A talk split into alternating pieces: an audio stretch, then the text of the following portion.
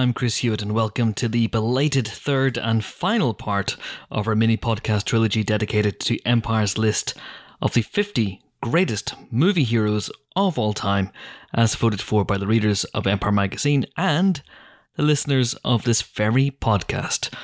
Anyway, it's time to cut to the chase as we enter the top 10. And when I say we, I mean Helen O'Hara, Ben Travis, Amon Warmann, and myself. And if you haven't already listened to parts one and two, do check them out after this on the podcast app of your choice. And I have to say, this is definitely it, the last of a series that started out as a single episode of no more than an hour in length until it became apparent that none of us could keep our trap shut when it came to talking about characters we love, and in some cases, love not so much. Anyway, I say last, but we might do an emissions podcast down the line. No, bad, Chris, bad. Anyway, here we go, straight into it, kind of, with number 10 on the list. Enjoy. It's number 10. Amon, do you want to do you want to you know do the should we get the uh, the Ludwig Göransson music going here?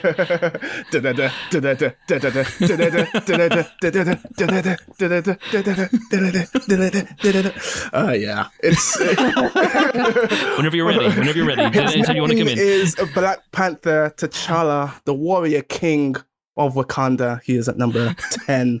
And yes, uh, love this character. It's interesting. I think if you look at Thor, who we uh, oh. talked about a while ago, obviously, um, mm-hmm. he is a king, a, a prince who, mm-hmm. you know, becomes a king.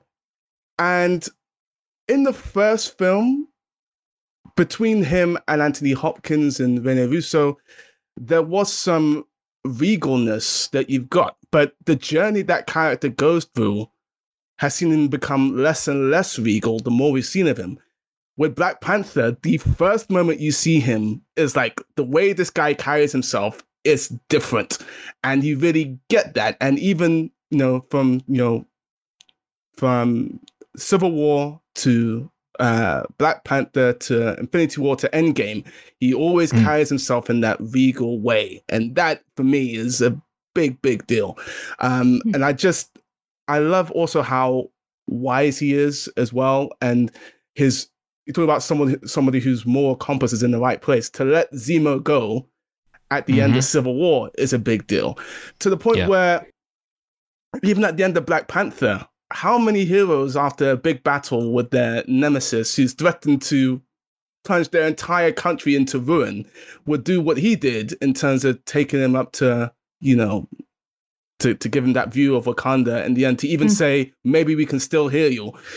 Yeah. There's only yeah. one here in the MCU who will do that, and that is T'Challa. And you know, that's just one of many reasons that I think he's super yeah, he's he's a thinker in a way that I don't think uh, you know. Like Tony is a thinker, but in a very very different way. His brain works in a very very different way. Yeah. But he's a thinker in a way that I don't think any other hero in the MCU is. He has compassion in a way that I don't think you know. Steve obviously has lots of compassion as well, but Thank he you. is a very compassionate character. Also, he contemplates his place in the in the firmament. Uh, also, you know, his decision to throw open the doors of Wakanda at the end of the the first Black Panther movie is is huge. And but one of the most interesting interesting things I think you you're talking about the way that Chadwick Boseman plays the character Amon is one of the most interesting choices I think is the voice. Mm. Because the voice mm-hmm. is not Chadwick Boseman's voice; it's not even close to Chadwick Boseman's voice, and there's there's a there's a stillness about it, there's a quietness about it. Whenever he speaks, you have to listen because he's quite softly spoken, um, and it's the complete antithesis in certain ways of how heroes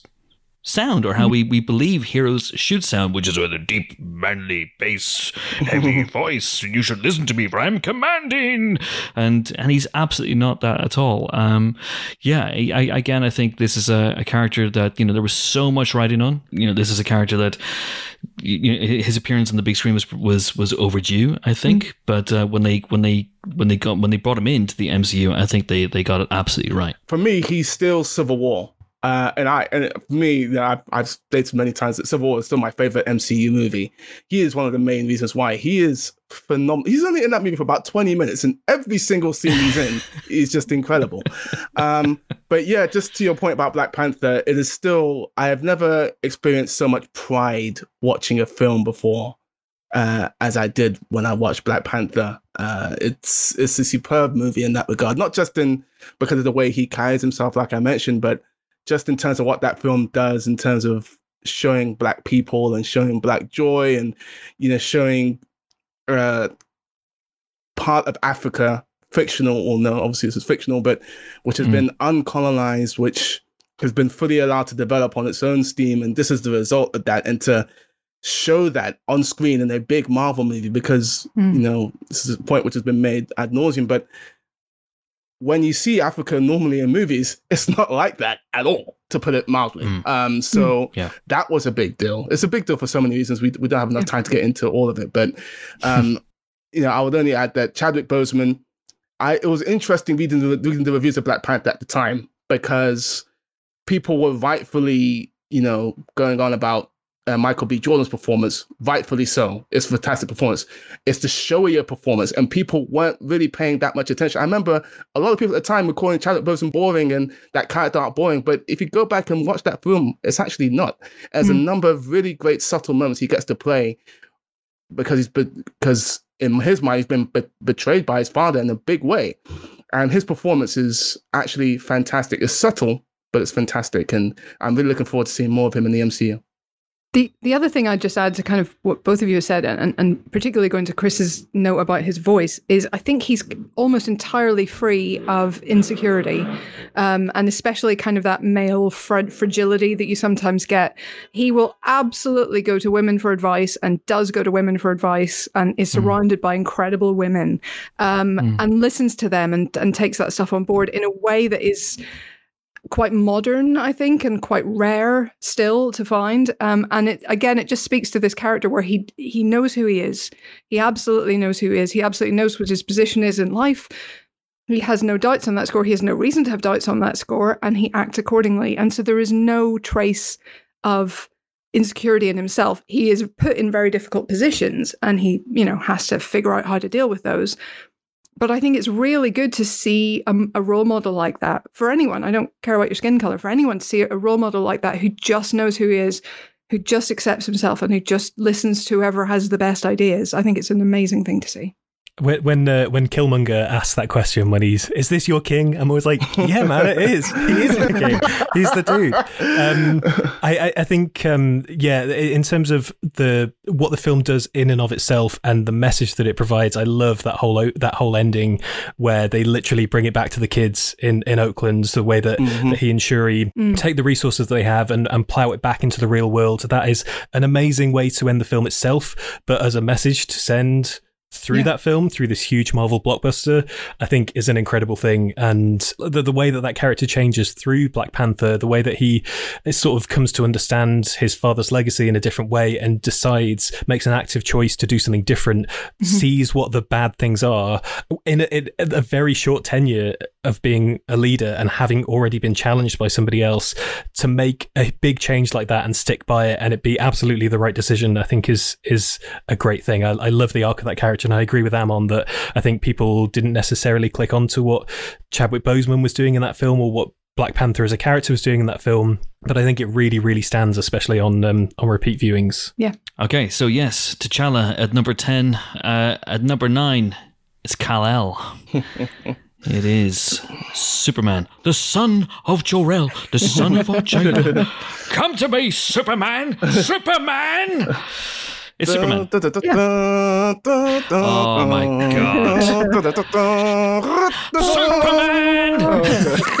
yeah, look, uh, he might have the best theme of any of these heroes. I was just about to say that. Okay, because mm. you know, spoiler like, alert: James Bond's coming up, Batman is coming up, Luke Skywalker's coming up, I mean, uh, Indiana motherfucking Jones okay, is coming up. There's mm, Indy, there's some pretty good themes. Yeah, Indy's probably the biggest challenge there, though, isn't it? It's, yeah, it is. It's got to be John Williams.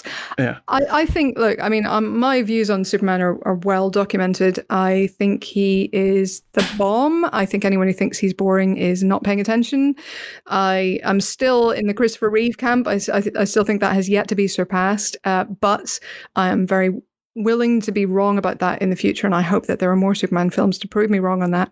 But I think what people fail to understand is it's quite difficult to be good and it's quite difficult to um, you know, put yourself out there and, and save people all the day and take responsibility essentially for the entire world, which is more or less what he does.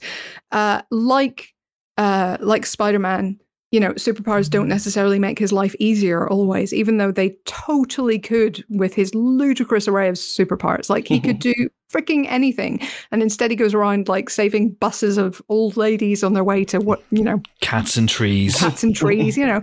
Um, and it's just kind of it's the superhero as a local do-gooder at the same time as being the superhero as, you know, world saving you know god. Um, and i think the the Zack Snyder films have very much emphasized the god angle but they've sometimes forgotten about the cats and trees angle which i think is very much part of superman's small town you know american apple G- pie eating oh, persona as well. G yeah. yeah. And and I think that's so important to have in there as well. I think you need the small town Kansas boy because I think he's essential to Superman because otherwise you just have, you know, the version in Red Sun, um, who's amazing. It's an incredible comic book. I love Red Sun. Like, yeah. yeah, it's mm. fantastic, but it's not the traditional Superman in the same way because he doesn't have that that sense of small town all sharks values and yet the vision to think globally as well. Oh. If we're talking about representation as well, the Clark Kent side of that character, to have a white guy who's a journalist who wears glasses, the power that that has, um, to see yourself on screen. I mean, I know I he doesn't write about movies, but that's my guy. I wondered, I wondered where you were going with that. My no, God. Yeah, no, I completely agree with you on Christopher Reeve being just peak Superman, and yeah, no, nobody's really for me come close since. And you know, I rewatched some clips. I mean, been rewatching some clips of various Supermans uh, in preparation for this, and when I watch Christopher Reeve, there's just something about his version of Superman. It's like I immediately trust this guy. I immediately mm-hmm. like this guy. There's a more compass to this guy. I know that you know he's going to try and do the right thing. Nobody has really c- come close to that since. Because when I look at you know Man of Steel, which has a lot of really great moments. The moment when he first uh, takes flight is a top five Superman moment for me. It's mm. phenomenal. Um, but I just think about, you know, his portrayal in Man of Steel and Batman v Superman, and I'm like, I don't even, you know, forget about trusting this guy. In Batman v Superman, I don't like this guy. You know, it's it's it's on that level, and I, and I think about you know what what the fundamental core of Superman, and I, you know, a, a big part of that is the Kents raising, you know, yeah. Clark Kent and instilling him with those values. And then I yeah. think about the Kents in Man of Steel and Batman v Superman and what they say to Clark, and it's just there's a reason why you know that's led to the Superman that we've gotten in those films, and it's just a shame to me because I, I again I think Henry Cavill. I said this before. I think he has in him a very good Superman movie if he just gets given a good script to work from. Unfortunately for me, it doesn't have hasn't quite happened yet. And I know that we've spoken in the past about, you know, uh, seeing Henry Cavill don you know, the cape again for a future Superman mm. movie. Even if by some miracle we get the Superman movie we want, I don't know how we reconcile that with what we've already seen from the character. It'll be very, very tricky. Go I'm ahead. kind of hopeful. I'm I'm intrigued to see what they do with with the Snyder Cut because I think in this iteration of Superman, the closest we've got to an actual sort of normal Superman, like pro- getting to who that character is, is um, what they did when they, spoiler alert, brought him back to life at the end of Justice League. You saw just little hints there, more so than in previous um, DCEU films of of what Henry Cavill could do, being a more hopeful version of that character. So I'm really mm. intrigued because so much of what it sounds like the um, final acts of, of Justice League are what's going to be significantly different. See mm. what Zack Snyder had in store for him. Yeah, mm. I, I, feel like uh, the DCU is maybe just like hand waving a lot of the stuff they don't like anymore. I think that's what's happening a little bit with Wonder Woman, and I think you could probably do that with Superman as well. Cavill is, I, have said it before, I think he can sometimes look smug, and I think Superman should never look smug. But at the mm. same time, otherwise, I think he's pretty good Superman. So if you just, you know, kept an eye out for the smug face, I think you'd be great.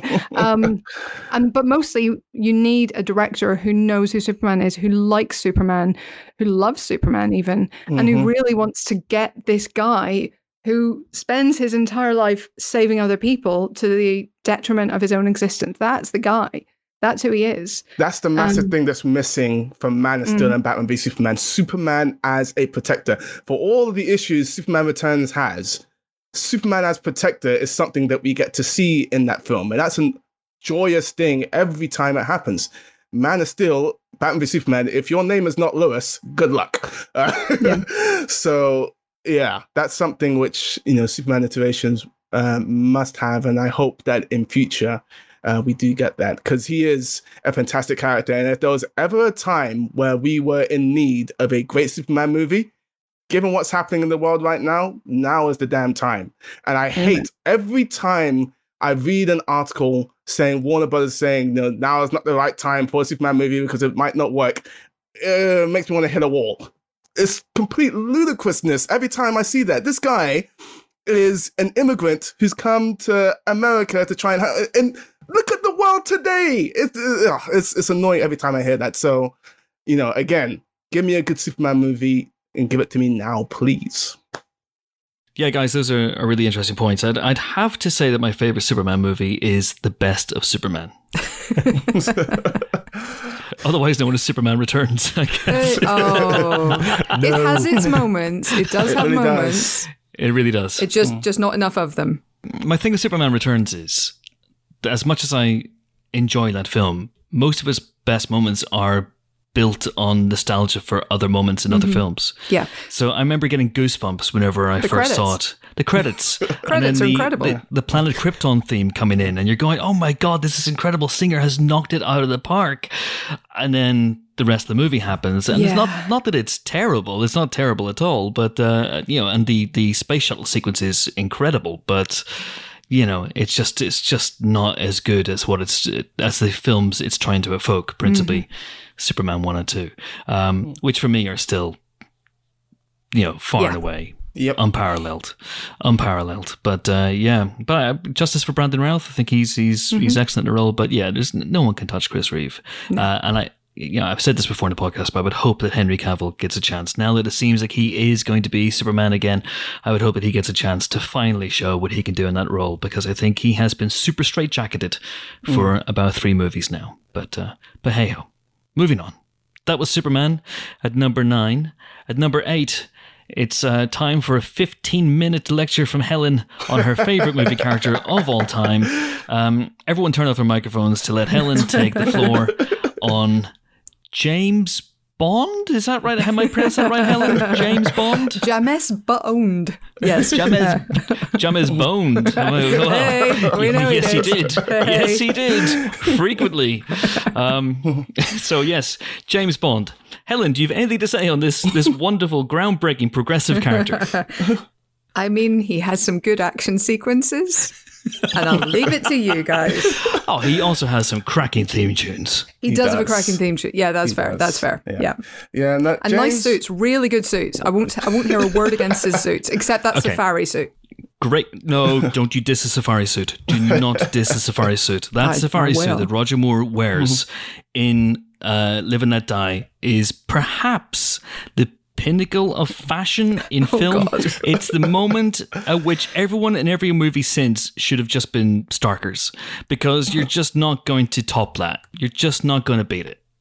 That's my opinion. So wow. he has the best suits. He has the best gadgets. I he mean, has, Batman would like a word, but okay. Does Batman have better gadgets than Bond? It's an interesting discussion that would probably take more time than we have here. Yeah. he, has got some uh, wonderful toys. Yeah, Where does. does. he get those wonderful toys? Hamleys. yes, the, the Q branch floor of Hamleys. Um, yeah. Which it right, was so, one, wasn't it? Yeah, it was in uh, the one where uh, Stephen Fry was R. Wasn't he in Hamleys? Stephen Fry was R. Wasn't Stephen Fry R? Am I John making Cleese. this up? John Cleese. Shit. Well done, me. But wasn't You're just confusing one tall uh, Oxbridge educated comedian with another one. Yeah, they're all the same to me. Oh my god.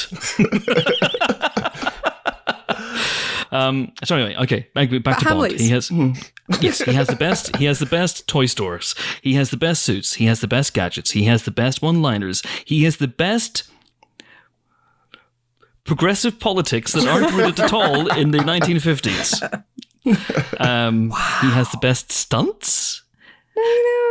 Genuine argument to be made that debatable. the stunt in The Man with the Golden Gun, where the car does the corkscrew jump Mm-hmm. Albeit it's ruined by uh, someone adding in post production a whistle, literally as the car flips and does its jump, where the, the car literally goes boop.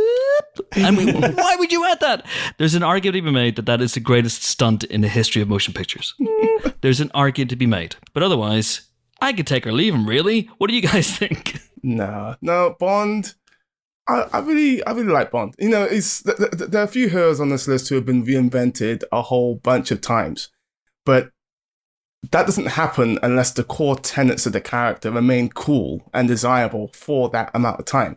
And as you alluded to, Chris, Bond is almost always the best dressed guy in the room. He's always the guy who gets the most beautiful woman. Um, he's always the guy who gets to go to the coolest locations, the cool one-liners, the gadgets, the unflappableness on the. Chris is pointing to himself. Let the record reflect. Um,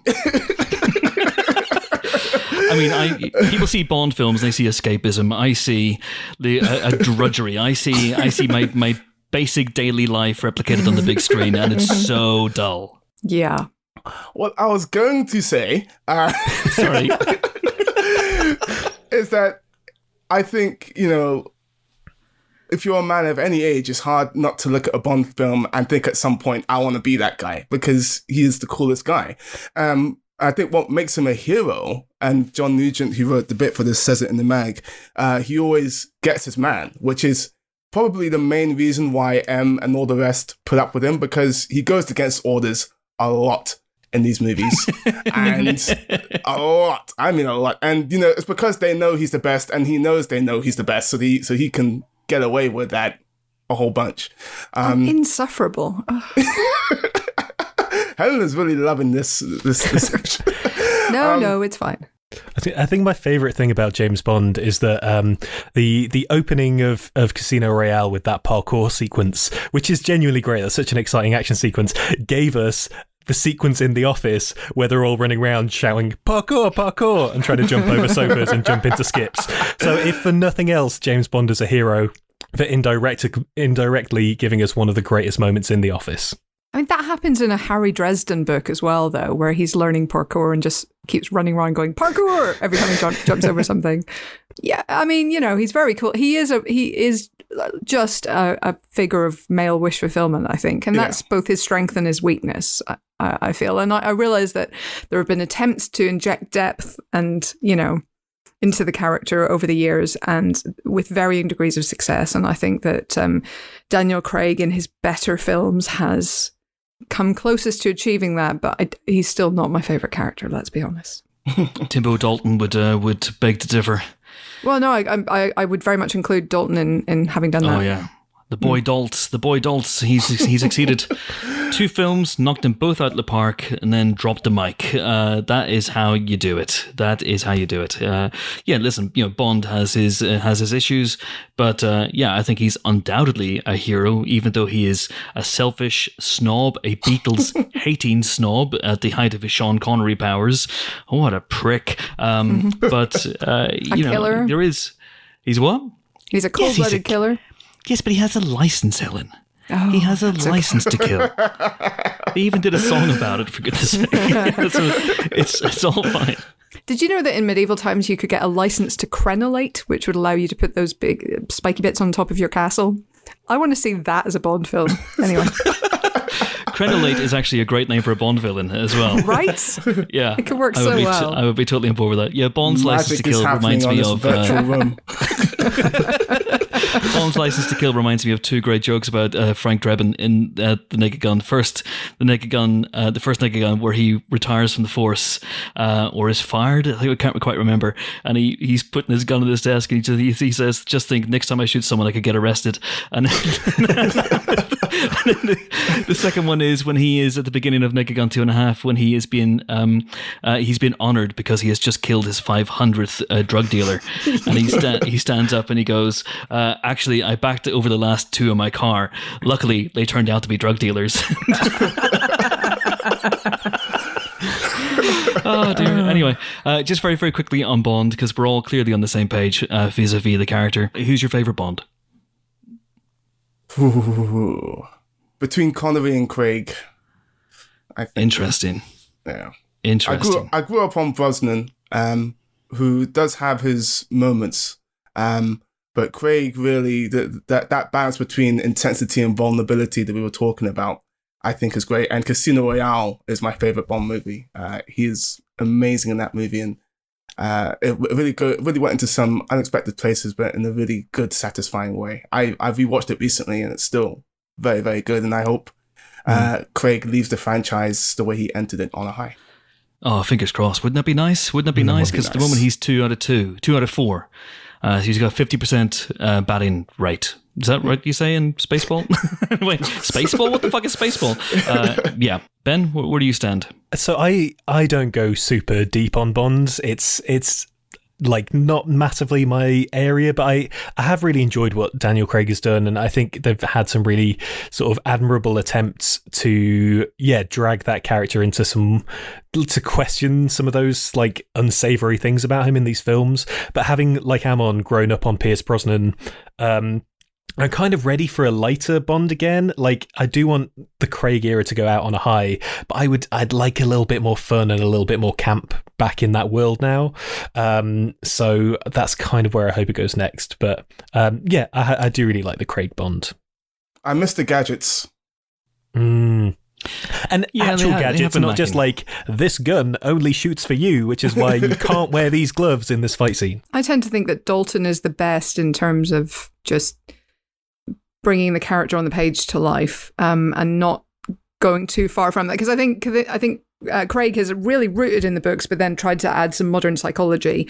Um, and I think the others, at, at, at, times at least, went off in completely crazy other directions. But um, but yeah, I think I like Dalton. I mean, Craig's uh, Dalton tried in a way, I think, and had Dalton made more than two Bond films, I think we would probably had Dalton made Goldeneye, for example. I think we'd be mm. talking about him as undisputedly the best. Uh, but he wasn't helped by the fact that there was a six year gap, and then during that time, you know, both he and Eon decided to go their separate ways. But had he made, say, Goldeneye or, or another film immediately after License to Kill, I think we'd be talking about him as the best one. And he might have even prefigured Craig in terms of introducing an arc to the character. Mm. That's one thing that you know the Craig uh, the Craig Bond has has on the other ones.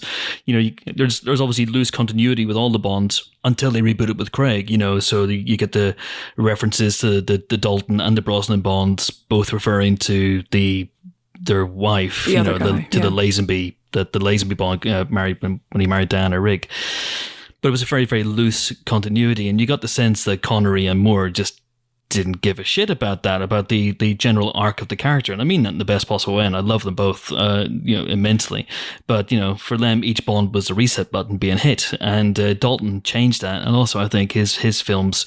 Um, you know, he perhaps wasn't the best at the quips and one liners, but License to Kill is for me the best Bond film. I've said that already on the record. There you go. I'm saying it again. Dalton's the best.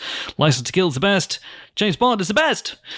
Why was James Bond not a 007 on this list? Why is he a 008? hey. This is bullshit. It's, bullshit. Anyway, at 007 is Leia Organa, Princess yeah, Leia, aka General Leia. Correct. Yeah. I mean, look. Correct. Okay, I've I've said this in the magazine years ago, and I'm going to repeat myself. Um, but it's an interesting role in that first uh, trilogy, especially because what you have in that series of films is a series of um, codependent male pairs. Um, Han and Chewie, uh, Luke and Obi Wan, um, the Emperor and Darth Vader, C3PO and R2D2, who are at least male coded, even if they're not technically male. Um, you needed a woman as a beard basically, because otherwise it would have been the campus film ever instead of like 17th campus. And and single-handedly, Carrie Fisher, you know, drops it down that list by being like super, super cool. Um, the, you know, when have you ever seen a rescue attempt like that one in the first film, where she basically just gives her rescuers shit nonstop for the whole rest of the film for the quality of their rescue. And Ungrateful, she's just, Helen, is what I would say. Ungrateful. Yeah, she is. Well, it, there is an element of ingratitude, but there's also an element of, for God's sake, I could have done this better myself. I was, I was thinking of a way out. Just give oh, me in your minute. own time, Your Highness. well, okay, Han, but you know, I just I love her for that. I love her her lack of um, deference really to anyone. I love the fact that it doesn't come across so much as spoiled princess as it does hyper competent leader who has no time for your shit. And I I just adore her. She is my role model in life and everything. And uh, yeah, and she can rock a white dress. I mean, they rescue her from prison and her dress is still white. Is that made of the same stuff as the suit in the man in the white suit? How is that even possible? Doesn't make any sense. I love it. Yeah. I love how she changes her accent. So, you know, she's got this kind of, uh, you know, kind of posh American accent going on. But then when she's talking to you know Darth Vader in, in A New Hope, she's like, "Darth Vader, only you could be so bold." You know, it's like, what's what's going I don't, on with I that? don't think she knows what was going on with her accent. To be honest, she's been pretty clear about that Yes, ever I thought I detected your foul stench when I was brought on board. yeah, it's a little bit like that, isn't it? But uh, yeah. she's she's great. She's absolutely she's absolutely wonderful, and um, she brings a real um, soupçon of personality to a film. Mm. You know, because Luke, you know, we'll talk about Luke in a, in a couple of minutes, but Luke, in, especially in Mm. New Hope, is yeah, spoiler. Uh, Luke is a whiny shithead, and. And she's great, and she just deals with it and deals with this bullshit, and uh, you can see why she's she's paired up with uh, with Han Solo. She's higher than Han Solo in this list. Haha! Yeah, take that, take Damn that. right. kid. This is probably why so. the marriage fell apart. To be honest, couldn't couldn't handle it. handle someone else being cooler than him. Um, I, I really like as well. Allow me then to now bang the drum for the for the sequel trilogy.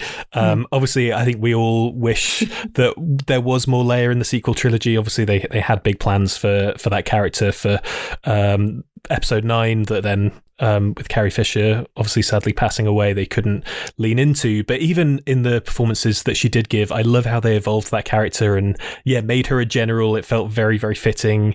Um, I don't think it was massively successful at this, but I liked that they at least explored her force sensitivity because that's just dropped in at the end of um, Return of the Jedi, and they never really get to explore it. So I think I, I sort of give them credit for even um, yeah exploring the side of it that she has she's force sensitive too and she has abilities and uh, that even despite that she's chosen her own path of of yeah becoming a, a general in the in the resistance um yeah, she she's just great. And like just seeing Carrie Fisher back in that role, um, and seeing her and, and Han sort of reuniting is is beautiful. I, I love it.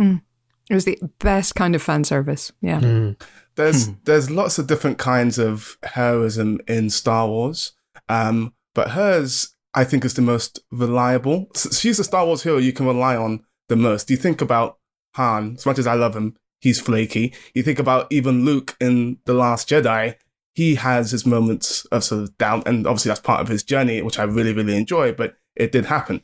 You think about Leia, it doesn't matter how bad things are, it doesn't matter who or what she's lost, she can always be counted on to do the right hmm. thing for the resistance and to do it while remaining cool, calm, and collected most of the time. That's leadership, that's heroism. That's why she's number she, seven on the she also has so much compassion. Like, um, Luke's just lost his mentor of a few days, let's be honest, and she's comforting him. She's just lost her freaking planet, dude. I Yeah, mean, she- and she she's the one everyone. comforting him. I mean, She mean, didn't know pro- everyone on that planet. I'm, I'm going to go ahead and say she knew more than one person and for longer than a few days, Chris.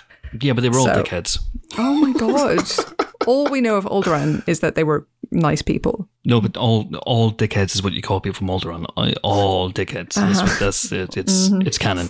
Um, yeah, she's awesome. She's awesome. She's so awesome. She could uh, withstand being in that gold bikini, uh, which could have sunk that character, but uh, but really didn't. I mean, even then, you get the image of her literally st- strangling Jabba in the chains that he tried to capture her in. So that's a pretty badass sort of image Metaphor. Wow. Mm-hmm. as well. Metaphor. Strangle the patriarchy with its own chains. There you go. so there we go. Princess General Leia Organa slash Solo slash Skywalker, whatever you want to call her, is at number seven. At number six, he's a billionaire, genius, playboy, philanthropist who likes to dress up in a costume and fight evil. It is, of course, Bruce Wayne, aka Batman. Why did you think I was talking about someone else? Uh, Batman is at number six. And I think, I've got a feeling we've talked about Batman. What the hell was that? Whoa! Uh, it's my favorite. Sorry, that was Knight me. Okay. Helen, I thought you didn't do impressions. Sorry, my throat was sore. and you'll never have to. Uh, love it. Of, of course, we're we're mainly um, we're mainly talking about the Will Arnett Lego Batman, right? Yes, The- the, the- best Batman. clearly the- the best Batman. No, but this What? is no, no, no. Let me just let me just set everything we're about to say up by saying this. Oh, there is no one Batman. There is no right or wrong Batman. The Adam West Batman is I- absolutely no. I'm not even Kevin Conroy. I- I'm on. I know where you're going with this. The, the Adam West Batman is absolutely as canonical as the Dark Knight Batman, as the Batman v Superman Batman, as the Lego Batman, as the Keaton Batman, as the Kevin Conroy Batman. There is no one right Batman because it is a character that has just this small core of basic facts, and then you can do whatever the heck you want with him. Um, and that includes the campy version, and that includes the ultra serious, boring version. Sorry, uh, brooding version, and um, and that's the that's the glory of Batman, I guess. Now I am on. You can explain why I'm wrong and why it's Kevin Conroy. Go on. Well, oh wow. Um, we have the Batman v Superman Batman is not a Batman that I recognize to me because once True. you start killing people, then you're not Batman. And to me, I, and I've said this before, he's in that movie is the Punisher in a bat suit. That, that that is what he is, and that to me, you know, I can be I can be here for like thirty minutes and talk about all the ways that interpretation pissed me off, but I'm not going to do that. Instead, I'm going to talk about why Kevin Conroy is the best Batman. And by the way, another thing, this is another thing I need to take up with Empire Editorial. The one Batman who should definitely be part of this is not included. What, what's going on? Do I need to come over there and have a talk with somebody? This is, this is ridiculous. But anyway, Kevin Conroy, Batman. It's the Swear to me. I'm on. Pops into the Empire offices. Where are you? Here. Just might do that. Just might do that, You're Well, the problem is. Amon, if you if you came into the Empire offices right now, you would they'd, they'd be empty. They would, you know, there would be no one there. so you, you're going to come to everyone's houses, uh, and I works for me. advise I, I advise against it. Uh, um, but yes, that's uh, so, yeah. Kevin Conroy is great, isn't he? He's he's awesome. Yeah, we, we He love is Kevin whenever- Conroy. Whenever I read the comics, it's his voice uh, that I sort of hear in my head when, when I read the comics, and, and that will never change. It's the Batman that I grew up with, um, and that interpretation of the Batman animated series, which went on to Justice League, is everything you want to see from Batman in terms of he is the smartest guy in the room. He is the the Dark Knight detective. He is the master of cool gadgetry with non-lethal combat. And we haven't really seen that combination of things, which for me sort of are very, very important in a depiction of Batman. I haven't seen that combination of things um, in a really in, in, in as potent a way as we do in those animated series. I think for me, Justice League, the animated series, is the best super animated series of all time, and it's one of the reasons why I get frustrated when I look back at the first three movies in the DCEU because I know what that had the potential to be. If you go back and watch this animated series, and I've tried to get Helen to do this to, to no success I've as just. I've got, I will. I'm just busy with Um, stuff. It's okay. You're, you're, you're writing the book. I've, it's, it's fine, you know, but afterwards, we need to talk. Yeah, Um, yeah. After. But uh, yeah, the, the relationship that Batman has with Superman, for instance, in that show is just phenomenal. And these guys should be the best of friends in the live action.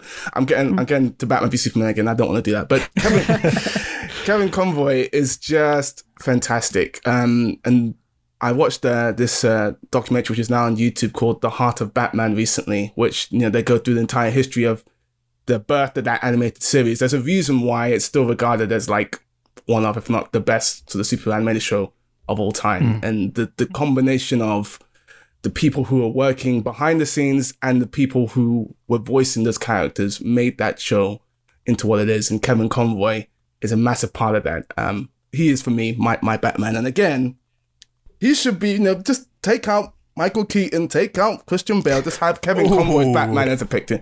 Yeah, Whoa, I said it. back the back the fuck up. I, and I, I like those guys. Believe me, Bat- Bat- Batman Begins is great. Dark Knight is great. Batman Begins, I've said this before, has the greatest super ending to uh, the, the greatest ending to a superhero film ever, in my opinion. I think the final minute of that film is exceptional.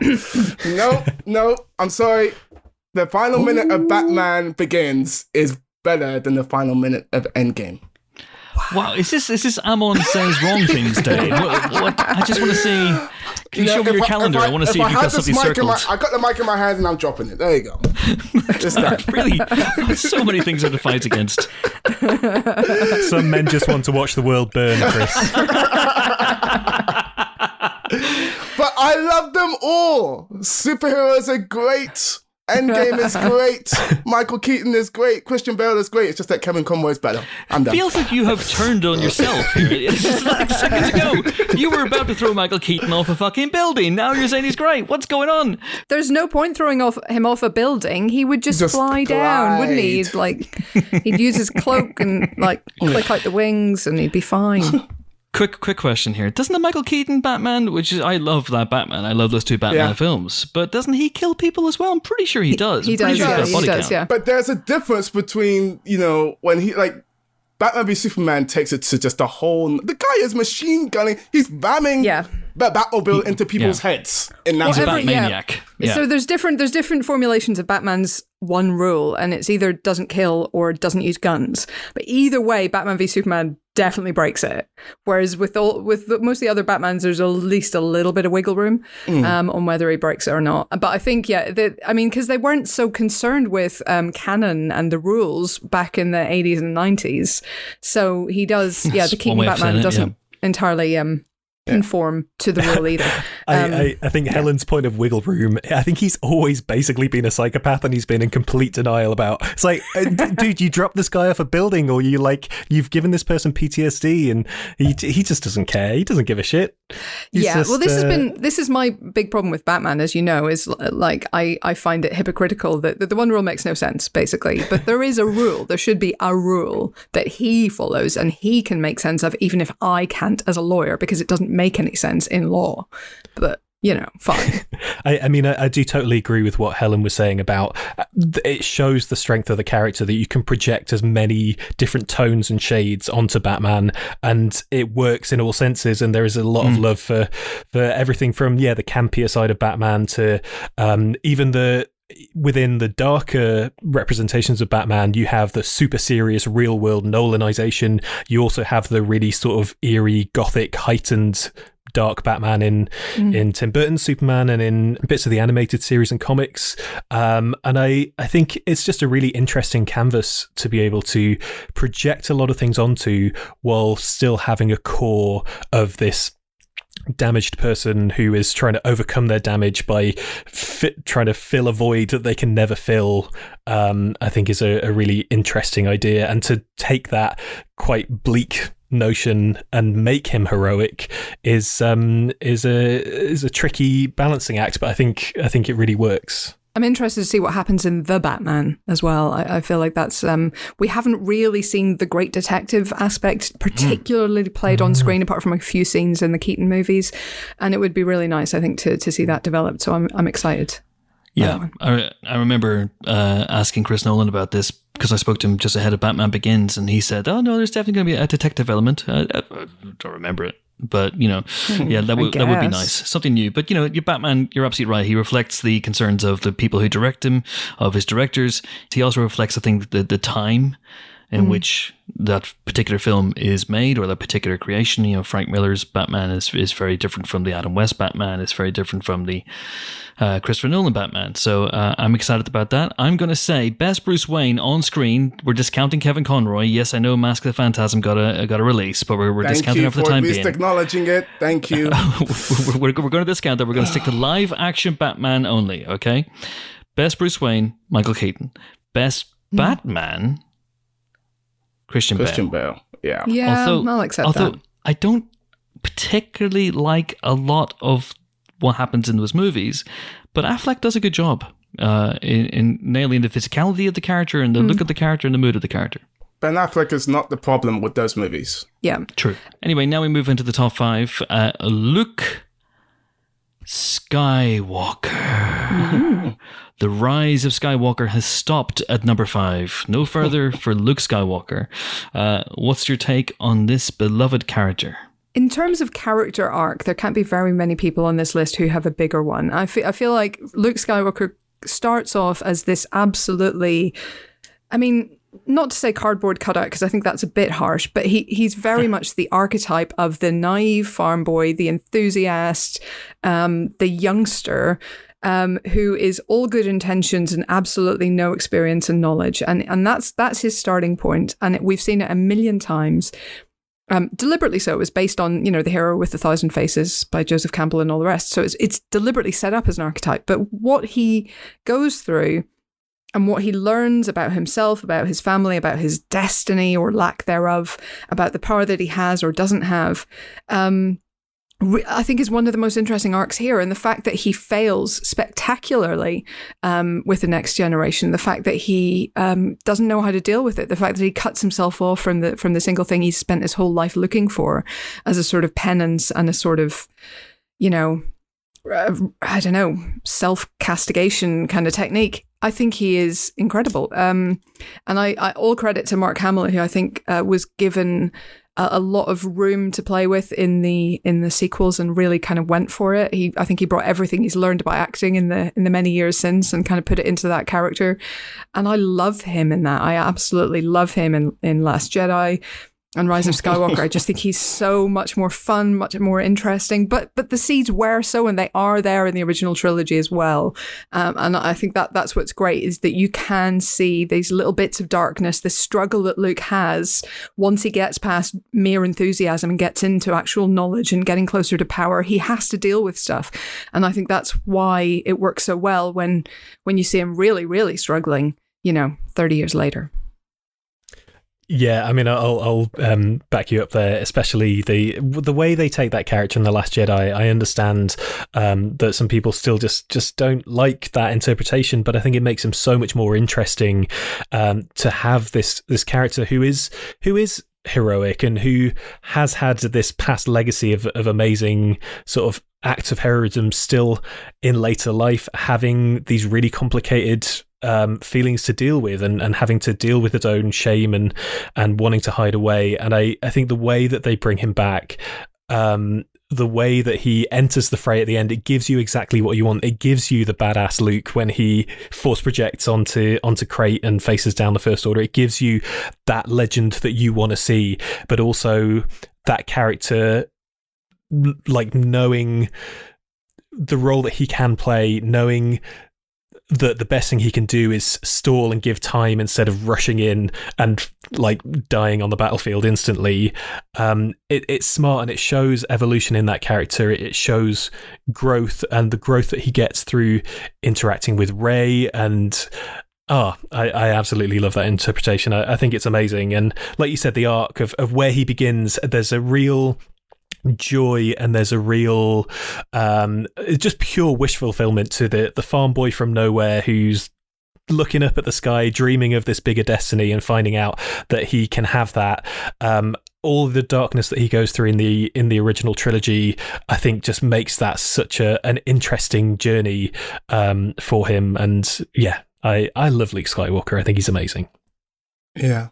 Yeah no you guys have said all. I just it's really we, we don't really get to see there's there's not many heroes on this list who are flawed and get to fight through that to to something sort mm. of better on the other side and but when it's done in the way in the way such as Luke it makes it all the more satisfying sort of watching that journey take place and you think about not only with uh, the revelation of Darth Vader and then him having to sort of fight through that to turn him towards the light. But then you think about what they did with The Last Jedi and having that flaw be, you know, even more explicit and having to fight through it again in a really satisfying way. Um, and that's a really enjoyable journey to watch.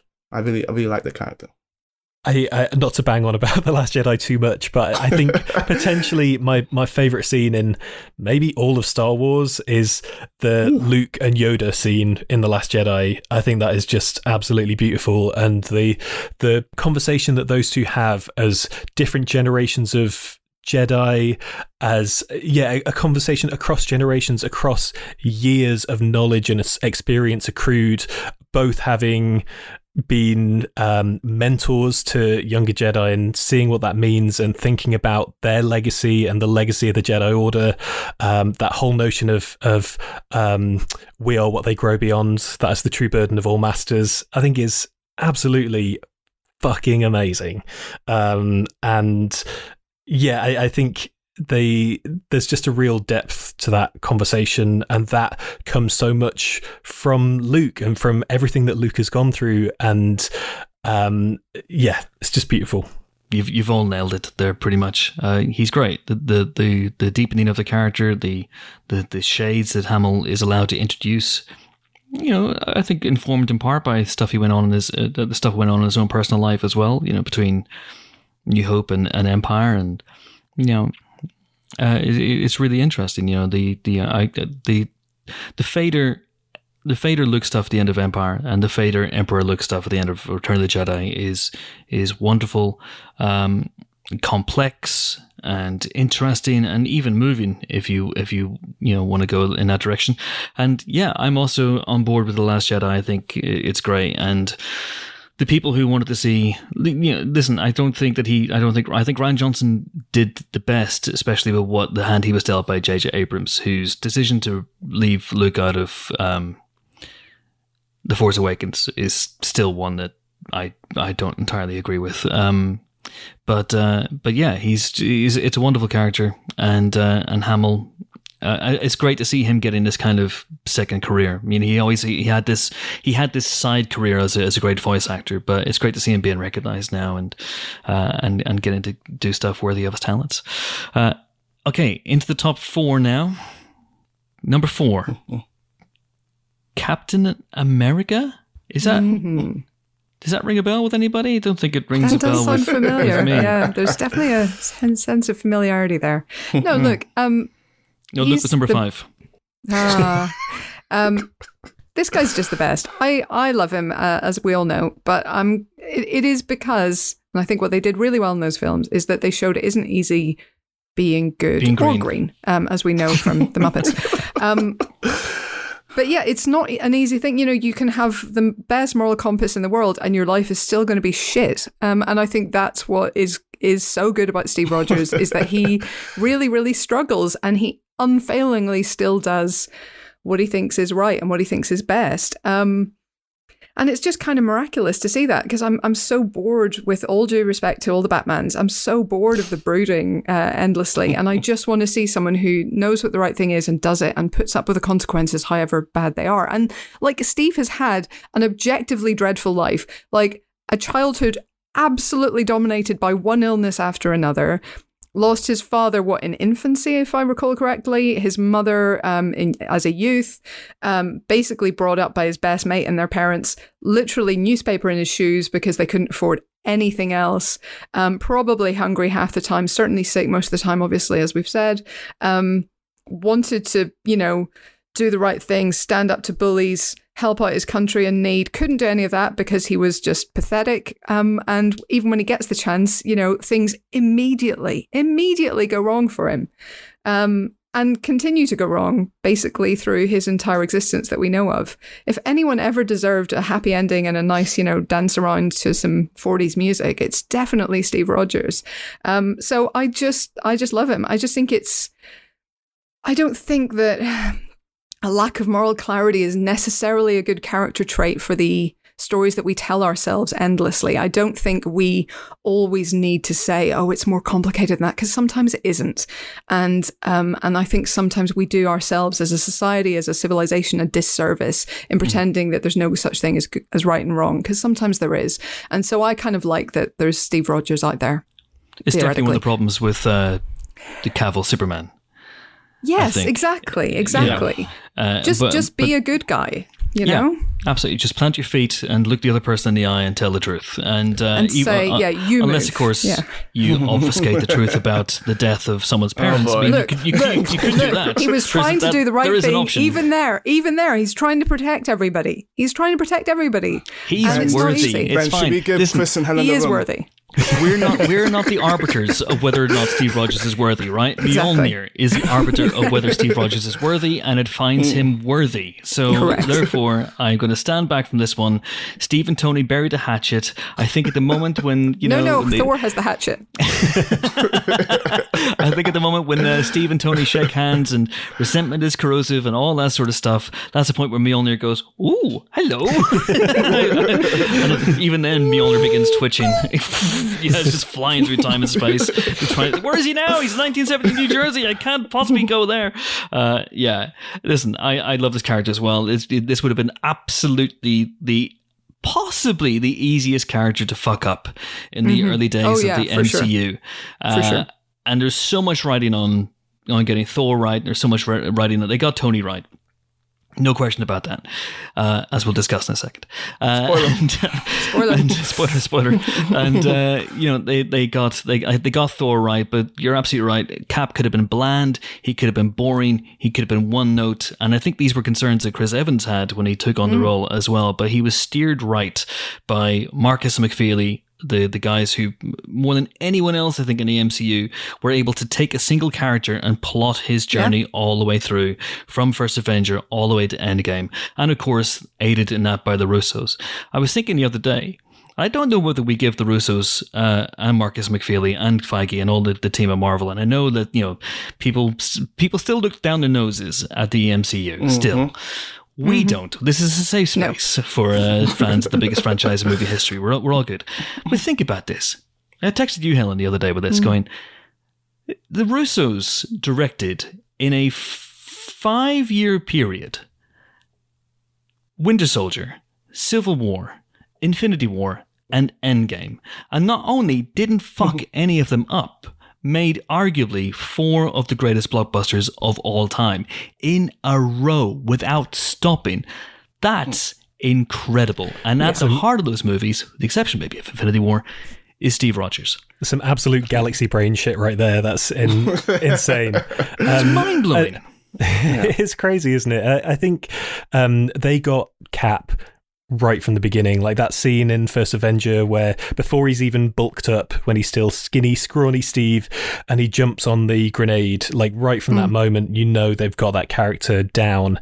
And I, I think what you were saying, they did exactly the right thing in not complicating the character, not trying to make the character murky, but t- taking a sort of very clean, optimistic character and putting him in a murky world is a much more interesting way to go. And I think they did that brilliantly, um, especially in, in Winter Soldier and, and Civil War, um, where, yeah, taking somebody who is so clean cut and sticking him in a world where nothing is quite as simple as it was when from from the time that he grew up in, I think is um, a really smart way to go, and it allows you to do so many interesting things with that character without compromising the the authentic core of, of who he is. And Yeah. um, and yeah, Chris Evans plays all of those shades so well. so well. I would slightly argue with you on- on one, or disagree with you on one thing, which is I'm not sure he's necessarily optimistic. Always, weirdly, I feel like he's um, he's experienced too much reality to be entirely. Uh, you know, he's he's he's definitely he hopes I think for the best, and he tries to do the best. I'm not sure he's kind of optimistic in the traditional sense.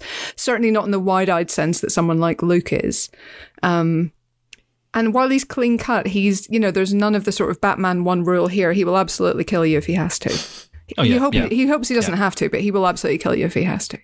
I mean, in, in terms of an action hero as well, I, I really like the fact that um, within the superhero genre, obviously he's got super strength, but he is also still just a man. He can't Yeah. fly.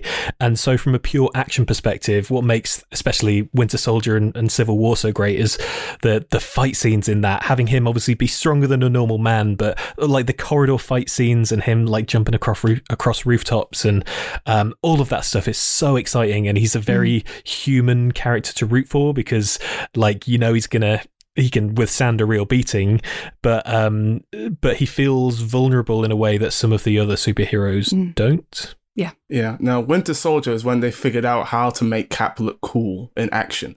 From that very opening sequence on, on the Lemurian star. It's like, okay, this is a bit different and I like it a lot. And they sort of took it and ran with it through the entire rest of his appearances in a really big way. But yeah, no, I, I agree with everything that you said. I think when it comes to, uh, you know, the, the whole morally uncomplicated heroes are not boring. Example one for that argument is Steve Rogers um, in the MCU and in a really big way. And I love how, uh, as sort of he gets brought into modern day, and I've said this before, but I love seeing good leadership on screen. And Cap is one of the maybe handful of characters who I would follow in battle. Mm-hmm. No questions asked. If Cap is leading you, I want to be right by his side. I mean, I, he's too far, so you know he'll, he'll outrun me. But you know, I'll be, I'll be running, I'll be running left. right behind him. Yeah. yeah, I'll be like, you go, Steve. I'll catch up. It's fine. It's fine. Um, but yeah, he's great. And you, you think about uh, the uh, the character arcs of all these people on this list. I don't know if anybody has the character arc that Steve Rogers had. Think about it, from from a scrawny kid in Brooklyn to wielding the power of the gods and leading the greatest mm. army the universe has ever seen into battle. I mean, it doesn't get much better than that. And it's an awesome journey. Uh, I feel lucky that I've sort of been able to sort of watch him get progressively sort of more better and more interesting and, and just yeah. it's hard not to fall in love with that character over the 10 years that we've seen him. Why bother? Don't don't fight it, Amon. Futile. Don't fight it, especially with that beard. My word. Oh, good no, Lord. But Sharon Carter's not appearing in this podcast. Hey.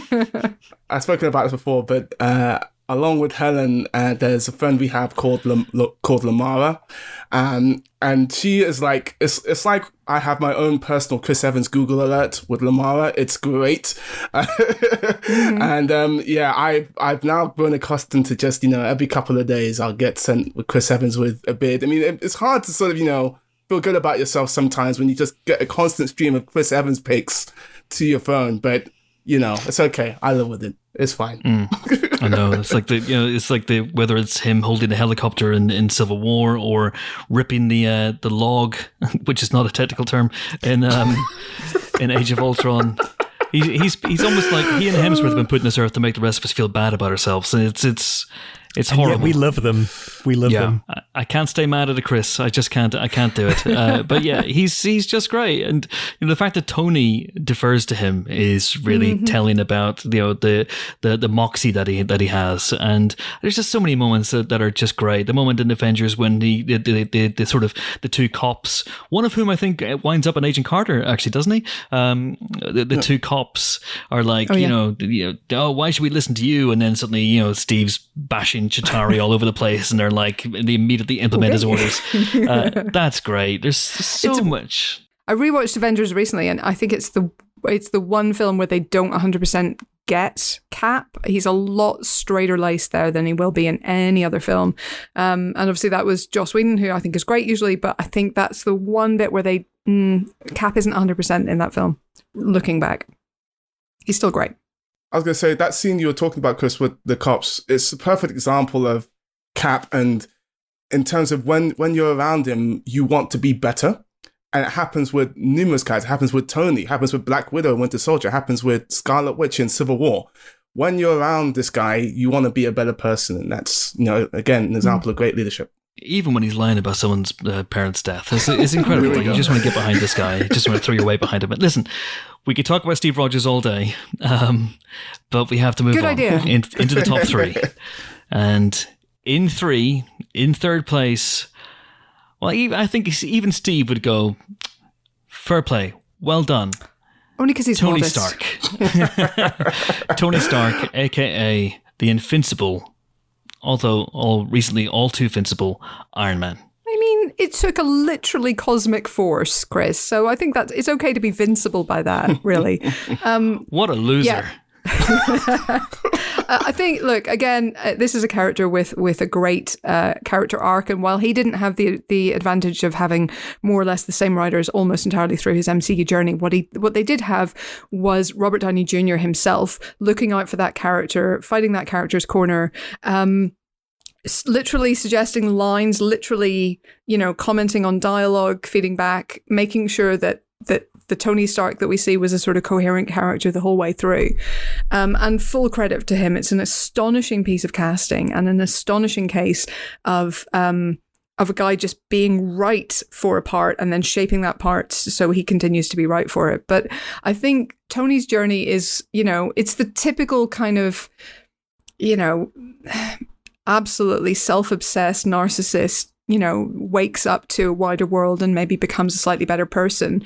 Um, but it's such a kind of halting journey, and he still retains so much narcissism I, I, say this with love, that um, it, it, just works. And it kind of reminds us that, you know, while we may not all, have the innate moral compass of Steve Rogers, we can all try and be a little bit better people. And there's so there's there's nobility there as well. There's no there's there's something good about having these characters who are incredibly flawed, like deeply, fundamentally flawed people, um, who can also, you know, step up when the occasion demands it and make the sacrifice play, as it turns out, on more than one occasion. I think he really changed what um, like superheroes could be on screen as well. If you think back to 2008, um, mm-hmm. everything we'd seen was I don't know, uh, it was it was alter egos. It was having to hide your true yeah. identity, and and him coming out at the end of the first Iron Man and saying I am Iron Man was such a game changer.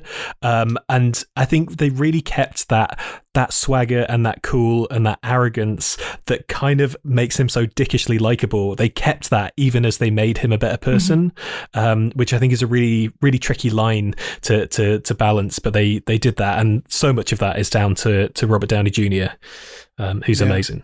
Yeah, he's fantastic. I don't think enough is talked about in terms of the super climate in those days.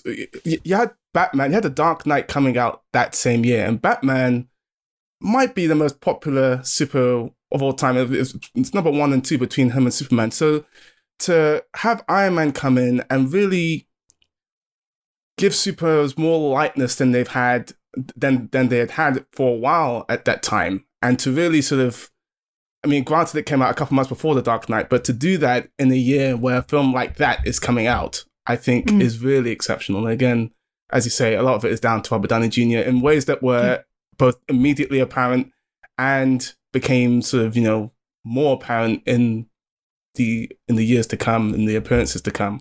Um and yeah the the and- ending that character got in endgame is just absolutely perfect but you're right. It's it's lightness, but not the sort of comic tone that we'd seen from superheroes in the past. Like in the past, there'd been the dark superheroes, the, the sort of Blades, and maybe the X Men, and then there'd been the crazy poppy, you know, Batman and Robins. Mm-hmm. And I think what what Iron Man found was really a third way between those. And, and again, full credit not just to Robert Downey Jr., but of course Jon Favreau uh, mm-hmm. for doing that as well. Who I think did a magnificent job with that film. Yeah, and also it's interesting to note that you know he's not just glib man constantly over that you know 11 year period from Iron Man to Endgame that he he really does grow and deepen as a mm. character and you know and he really does display uh, depths of emotion. You know, the Tony of Civil War is very very different from the Tony we meet in Iron Man.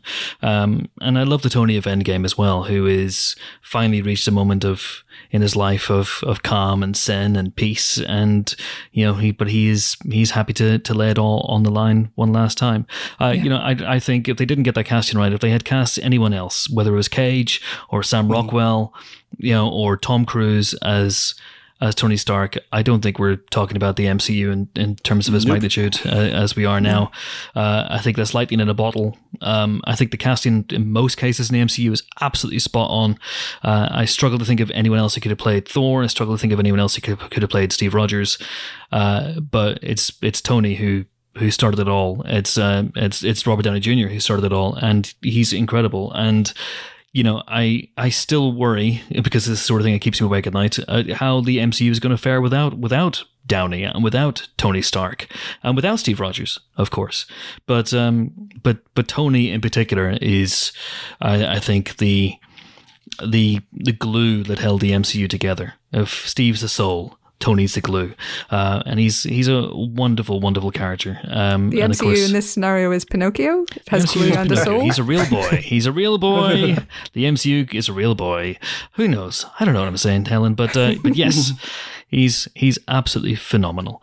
Um, Black Panther two if, is coming out. The MCU will be fine.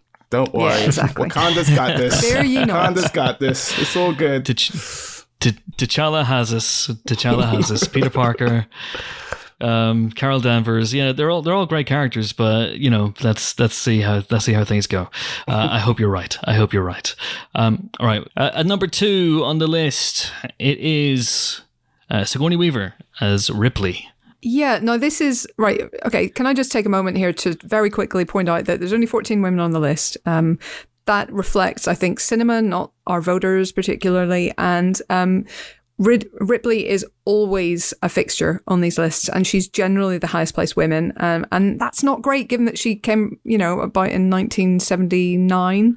Um, yep. So we need to, we, we, need to do better, people. But anyway, um, but she is great, and she does deserve a high place on these lists. And I think it's interesting that she was almost a Trojan horse in that first film. Um, she wasn't the advertised lead. She wasn't the highest profile cast member. She was barely known, um, and the film only very gradually comes to sort of really focus on her. It's not clear that she's our heroine. It's not clear that she's the last girl or that it will be a last girl at all.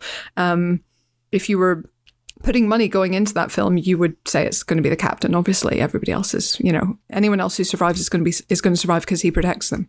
Um, and I think that's what's great. She she kind of sneaks up on us. She sneaks up in our affections and um, and sort of wins her place um, through sheer mm. endurance and sheer grit. Um, and then in Aliens, which is my personal favorite of the franchise, I'm sure, like like many people, I, I, can appreciate Alien. I, I, lo- I, really, really appreciate Alien, but I mm-hmm. love mm. Aliens. Both are um, masterpieces, but Aliens yes. is masterpiecier. I'm not getting into that debate either. But I do think that Aliens is is a more fun watch, certainly. And part of the reason it's more fun is you've got Ripley as a sort of Cassandra figure in that film. She's she's the one kind of ringing the bell and telling people that they need to be worried that there is a problem that they need to face, and being consistently ignored, um, except by Hicks in one of the sexiest lines in movie history. So mm. it's it's just great to see that kind of evolution and the fact that when she realizes that no one is going to help her take care of this problem that she identifies, she just does it herself and she does whatever needs to be done. So she's never someone who goes out looking for trouble, but she is absolutely someone who won't run from trouble when she finds it. Um, and I think that's what's so great about her. Uh, well said. Although I would say, of course, that the Trojan horse in Alien, Helen, is Kane. Literally. Yes, uh, literally, I mean, literally, literally, okay, literally, but like figuratively, like you know.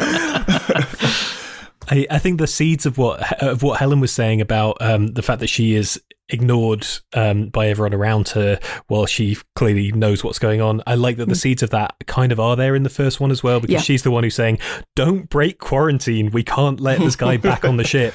And I, I like that you don't notice it the first time around because it's it starts mm-hmm. as an ensemble movie. Um, that when you re- revisit Alien, um, Ripley versus Ash, Ash there sort of meddling behind the scenes, trying to make sure that that the uh, the sample comes aboard and all of that. Um, you see that she's skeptical of that the whole way along, even if you don't really notice it at first yeah. because you're just dealing with the information as it comes. So I think it's really nicely layered in there that she has a sense of what's right and what's the smart choice, even though yeah, the the complications around it, the situation around it is is complicated. Nah, uh, she's a fantastic hero, and I just think over the years when I read about strong female characters, there's a number of people sort of who always tie it back to Ripley because in many ways she was one of, if not the first, uh, in in that kind of just in terms of being a female badass we haven't really sort of seen uh, on screen at that point, and uh, that's an amazing legacy to have. Yeah really is. And Sigourney Weaver is phenomenal, incredible in the Amazing. role. I, I, think most people would vote for her in, on this list based on Alien and Aliens, but she's she's equally impressive in Alien Three uh, yeah. and Alien Resurrection, where of course she made that once in a lifetime basketball shot. So maybe for that alone, she should be number two in this list. But uh, but yeah, it's Aliens, and it's it's her relationship with Newt, and uh, uh and you know, and the, the way that her as as Cameron and and and Sigourney Weaver laid out, the way her mothering instinct kicks in in in emphatic fashion towards the end of that movie, that is incredible. Um, so yes, indeed, well deserved. Uh, and that brings us now to the number one choice in the list. Who could it be? Drum roll, please, everybody. It's pathetic. It's terrible. Stop it. Stop it immediately. Uh, it is, of course, at number one, Henry Jones Jr. Possessor of the greatest theme in movie history. I mean, that's a whole other podcast, Chris. Uh, my my thinking is we love to see people fail and keep going. Um, if you want doggedness, if you want someone who will not give up, even though he consistently fails in his objectives, Indiana Jones is your man. And and uh, for endurance alone, I think he he deserves a place. But of course, he's also clever and in, and actually values learning and uh, exploration. Um, while Terrible you could teacher, though. argue, sorry. Terrible teacher. I mean, we don't know that for sure. You know, certainly his female students appear to be paying very close attention to his classes, um, or something in his classes. I'm not sure what. Um, but also, I mean, he he is not quite as much of a cult- cultural appropriator, if you will, as many of the people he's modelled on. Um, in most of his films, he gives it back uh, to the people who you know should have whatever the article is, artifact is. Um, obviously, that golden idol at the very beginning of Raiders of the Lost Ark is something he keeps. The question of who the Ark of the Covenant belongs to is not one that I'm going to get into, but you know, hidden is probably a good place for it, given what we know about it.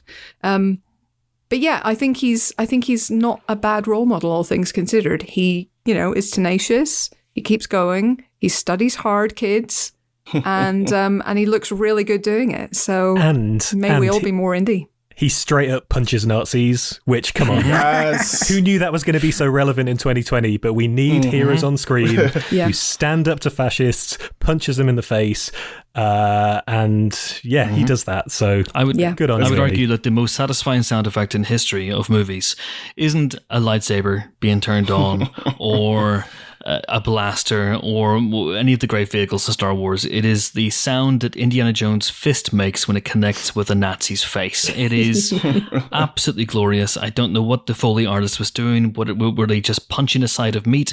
Who knows? But uh, yeah, all for it. He's probably Ethan Hunt's favorite hero as well, because all the stuff that Ethan likes to say, you know, we'll figure it out. You know, I'm working on it. Indiana Jones was doing that 30 years beforehand, so it's great.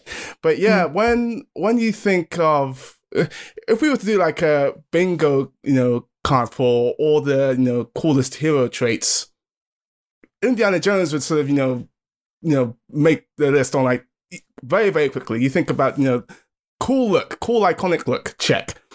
Signature mm-hmm. weapon, check. Iconic theme, check, check, check, check, check, check. Uh, you know the the the greatest balance of you know vulnerability, but you know what's the word I'm looking for here? Vulnerability, but Toughness. You know, He, he, he but, has but flaws. toughness. Yeah, and he's got that too. The a, a great trilogy of movies. Check. I mean, I could go on. It's just insane. And then when Harrison Ford, Harrison Ford in his prime. Check. Harrison Ford in his I mean- prime, check. The, Yes. the guy is sort of you know, it's, it's, it's amazing. And then when when you have people like Harrison Ford, and when you have people like Steven Spielberg and- and John Williams. Put all that together, you got lightning in the bottle, and it's no surprise that uh, he tops this. He tops. He tops this list, and it's reason to to a character like that to endure for 40 years and still sort of top this list really says it all. So, yeah, you have chosen wisely, I- Empire readers. I, I, I think I love the fact that he's on top of this list as well because he is a purely cinematic hero. He is a hero who was designed for the big screen. So everything, like we said, from his look to um, the the influences that he's drawn from, he is designed to be seen on the big screen in silhouette in person doing these amazing acts of heroism i, I love um, that sequence in uh, temple of doom where he's on the rope bridge and the guys are on either side and he's got the machete in the middle and you're like and knowing how human he is that he's just going to have to find a way to get out of the situation is so great and so exciting and i think that's the sort of that's the sort of thing that you love Indy for Mhm. No, I don't love Indy 4. Yeah.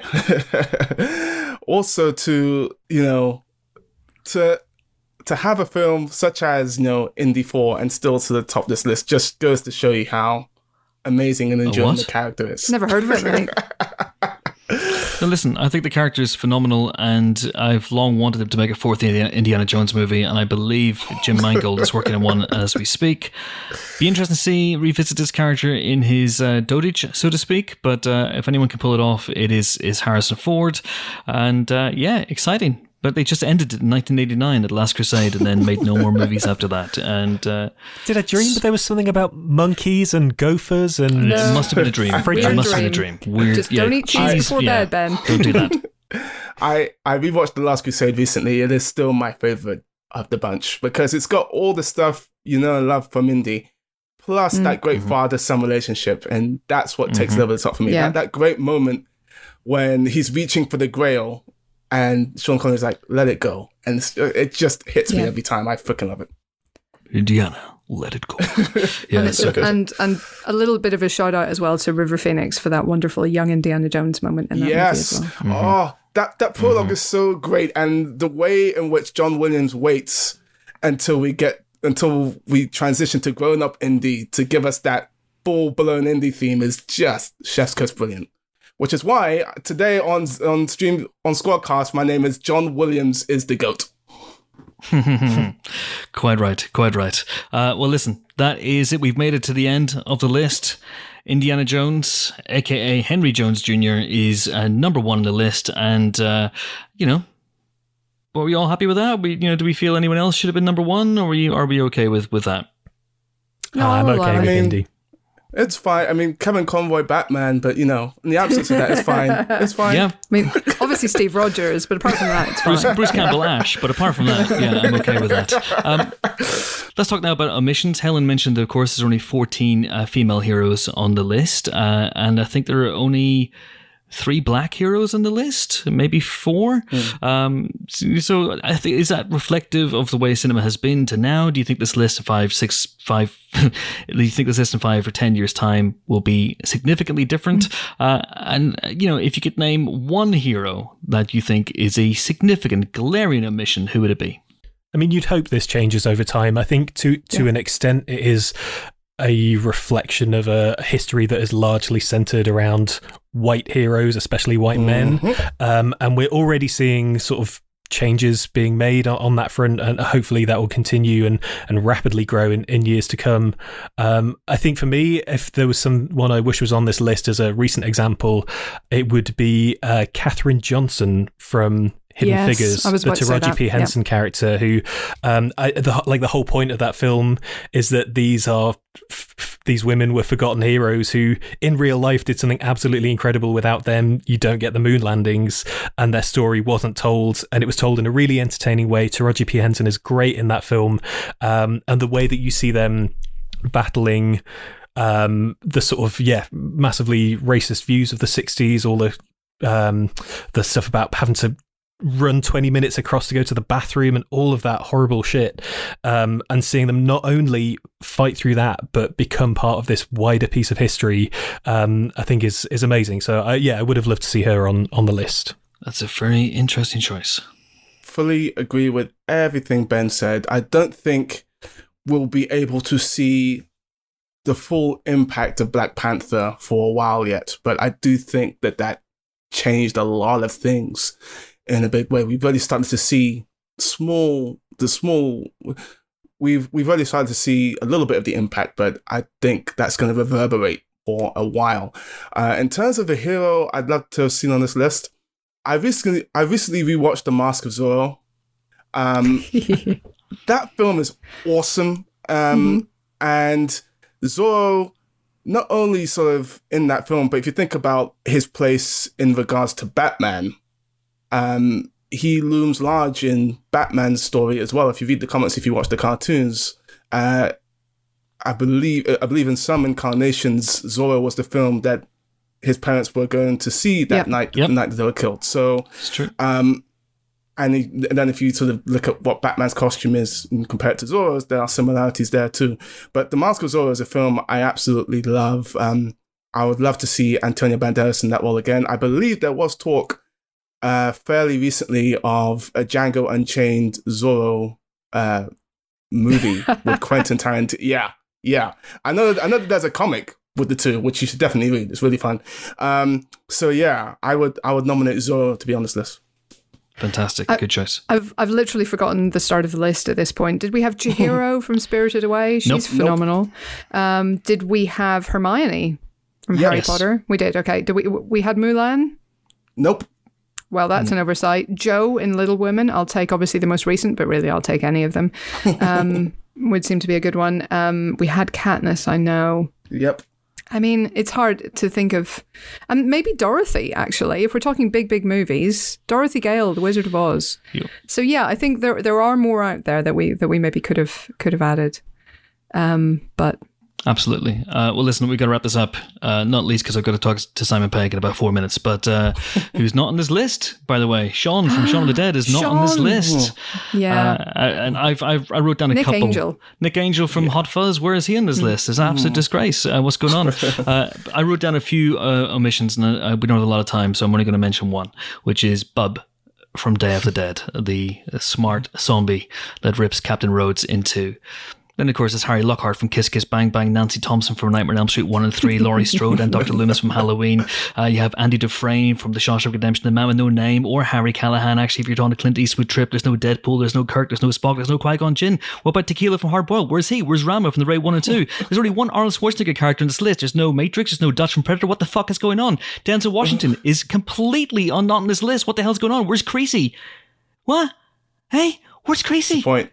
That's the Oh, point. God. I don't know. Where's Ron Hunter from, from the Crimson Tide? Where are any of the characters from the Fast and Furious movies? Dom Toretto, Luke Hobbs, Han Solo, Jake Sully, or Neytiri from Avatar. There's nobody from the Guardians of the Galaxy. There's no Jack Sparrow. There's no Woody. There's no Buzz. There's no Morpheus. There's Neo and his Trinity, but there's no Morpheus. There's lo- do we have a Jack Ryan there's no Jack Ryan. or There's Marko no. Ramius? Nope, none of those. Uh, so, in terms of comedy, there's uh, there's no Frank Drebin, there's no Shaun, as I mentioned before. There's, there's no Nick Rivers from Top Secret. There's no Ron Burgundy. There's no Ted Stryker.